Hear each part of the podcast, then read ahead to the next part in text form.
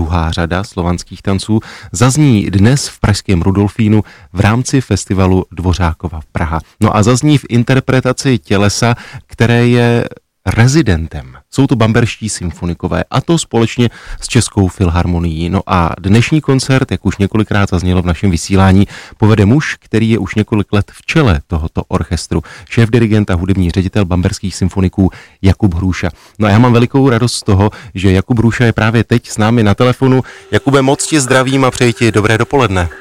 Dobré dopoledne. Jakube, eh, říkal jsem si, když je to koncert na Dvořákově Praze v Rudolfínu, eh, v místě, které ty tak dobře znáš a předpokládám, že ho máš především spojené s českými orchestry, ale dnes ve Dvořákově síni diriguješ svůj německý orchestr, tak si říkám, zdali nemáš nutkání mluvit česky v tom Rudolfínu. Naopak to bylo pikantní, protože jsem na kustody vzadu, přestože během koncertu, teď mluvím o tom prvním, co jsme už měli předevčírem, s bamberskými symfoniky, tak i když během koncertu pouze diriguju, tak když jsem přišel do zákulisí, tak jsem naopak na eh, kolegy, které dobře znám, na české kolegy začal mluvit německy, takže to bylo spíš naopak. Jakube, jak už si říkal, ten první koncert máte již za sebou, druhý vás eh, čeká dnes. Jak berou bamberští hostování, opětovné hostování v Praze? Bamberští berou každé hostování v Praze jako velký svátek, a to nejenom kvůli hudbě, ale kvůli městu samému, mají prostě Prahu moc rádi. Eh, chtěl bych říct, že to není úplně neobvyklé, Prahu mají rádi úplně všichni. A rádi sem jezdí, ale je pravda, že bamberští se k ní vztahují ještě nějak eh, hlouběji, samozřejmě i kvůli té historii, která už byla mnohokrát popisována, ale řekl bych, že to možná ještě i tím, že se tolik zabývají českou hudbou a mají českého šéf-dirigenta, čili s českou kulturou eh, přicházejí do styku prakticky eh, pravidelně a potom eh, v tomto kontextu přijet do Prahy a být na místě, ze kterého tato kultura pochází, nebo kde nejvíc žije, je zvláštním způsobem zrušující. No a moc krásné je také to, že jsme teď po mnoha letech společně mohli vystoupit a vystoupíme dnes znovu v Rudolfínu.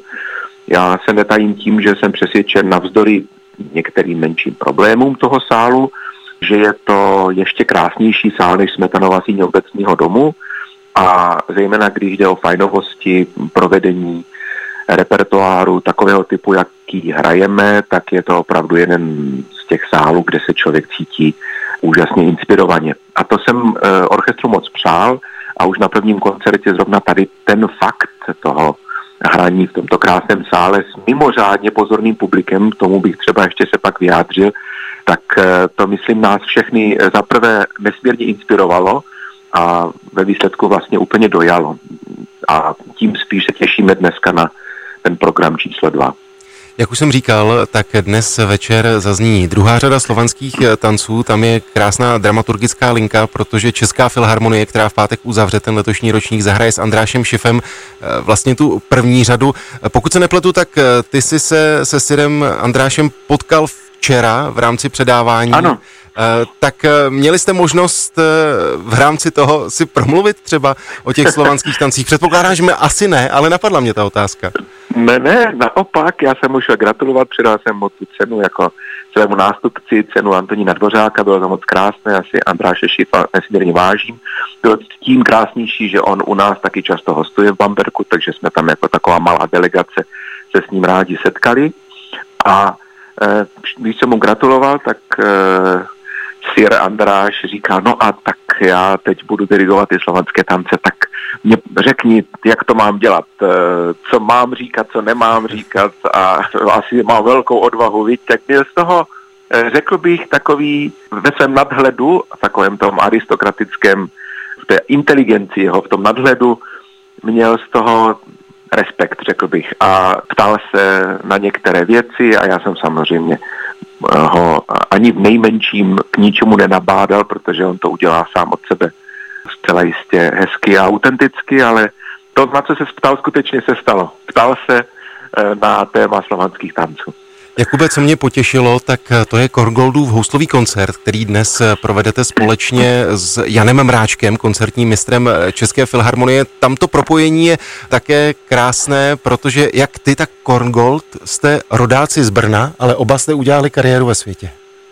Ano, jediný a zásadní rozdíl, že Kongo nemluvil česky, byl to ten německý mluvící Brňan, který pak vlastně, myslím, že k tomu Brnu nějak extra nevztahoval, zatímco já pořád němu vztah eh, cítím. Ale je to pravda, je to, myslím, koncert, který si zaslouží být hrán a hlavně si zaslouží být hrán fenomenálními houslisty, kteří jsou nad věcí a kteří v tom dobrém slova smyslu, v tom uměleckém smyslu ten koncert prodají a to určitě Honza Mráček je, takže se na to moc těším. A já tam vidím i zajímavou linku s Vítězslavem Novákem na úplném začátku koncertu, protože tady ta spojitost nebo tady ta souhra, spoluhra lidí, kteří pocházejí z našeho prostředí, ale jsou různého naturelu a různého kulturního vyznání, tak říkajíc, mně připadá velmi podnětná. To bylo na tom koncertě prvním taky, zejména mezi Málerem a Štrausem, což byli v podstatě jednak přátelé a jednak taky spolurodáci z těchto zemí, prakticky o rok vzdálení svým datem narození. A u toho Nováka a Korngolda je to trošku menší lidská spojitost, myslím, že se nějak nestýkali nebo neznali, ale je tam ta spojitost podobná. Jsou to prostě dva muži odlišného typu, kteří ale oba dva nějakým způsobem jsou inspirováni naší zemí. Tak si myslím, že ta dramaturgie tady těch šesti autorů, které jsme z Bamberku přivezli do Prahy, dává, myslím, moc dobrý smysl a zdá se mi, že má taky krásnou odezvu. Jakube, v závěrečné otázce se vrátím k jedné větě.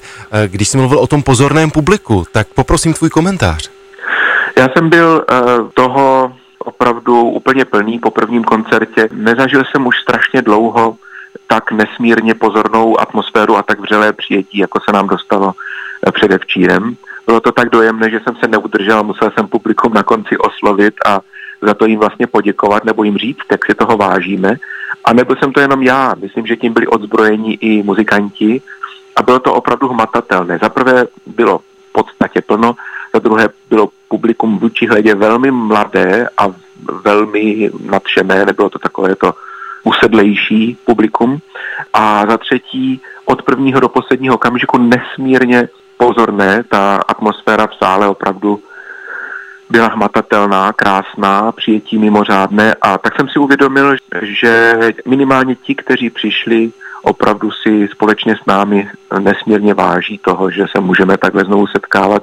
A to, co vždycky v těch rozhovorech působí někdy až jako fráze, že eh, můžeme stokrát hrát ve streamu, ale že když přijdou živí lidé, tak se to nedá eh, s tím srovnat, tak to mě úplně jako dojalo a byl jsem, do, doteď jsem z toho na měko a těším se nesmírně na dnes večer, protože vím, že je ještě více vyprodáno, než bylo minule a my se roztrháme, abychom všechny učinili co nejšťastnějšími.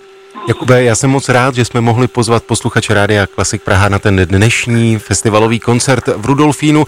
Eh, nevím, zdali se vracíš s orchestrem do Německa, tak tedy orchestru šťastnou cestu po koncertě domů, no a budu se opět těšit eh, někdy na viděnou tady u nás v rádiu. Taky se budu těšit, je mě to velice příjemné zase vystupovat v Česku a na dnešek se moc, moc těšíme všichni. Děkuji za rozhovor.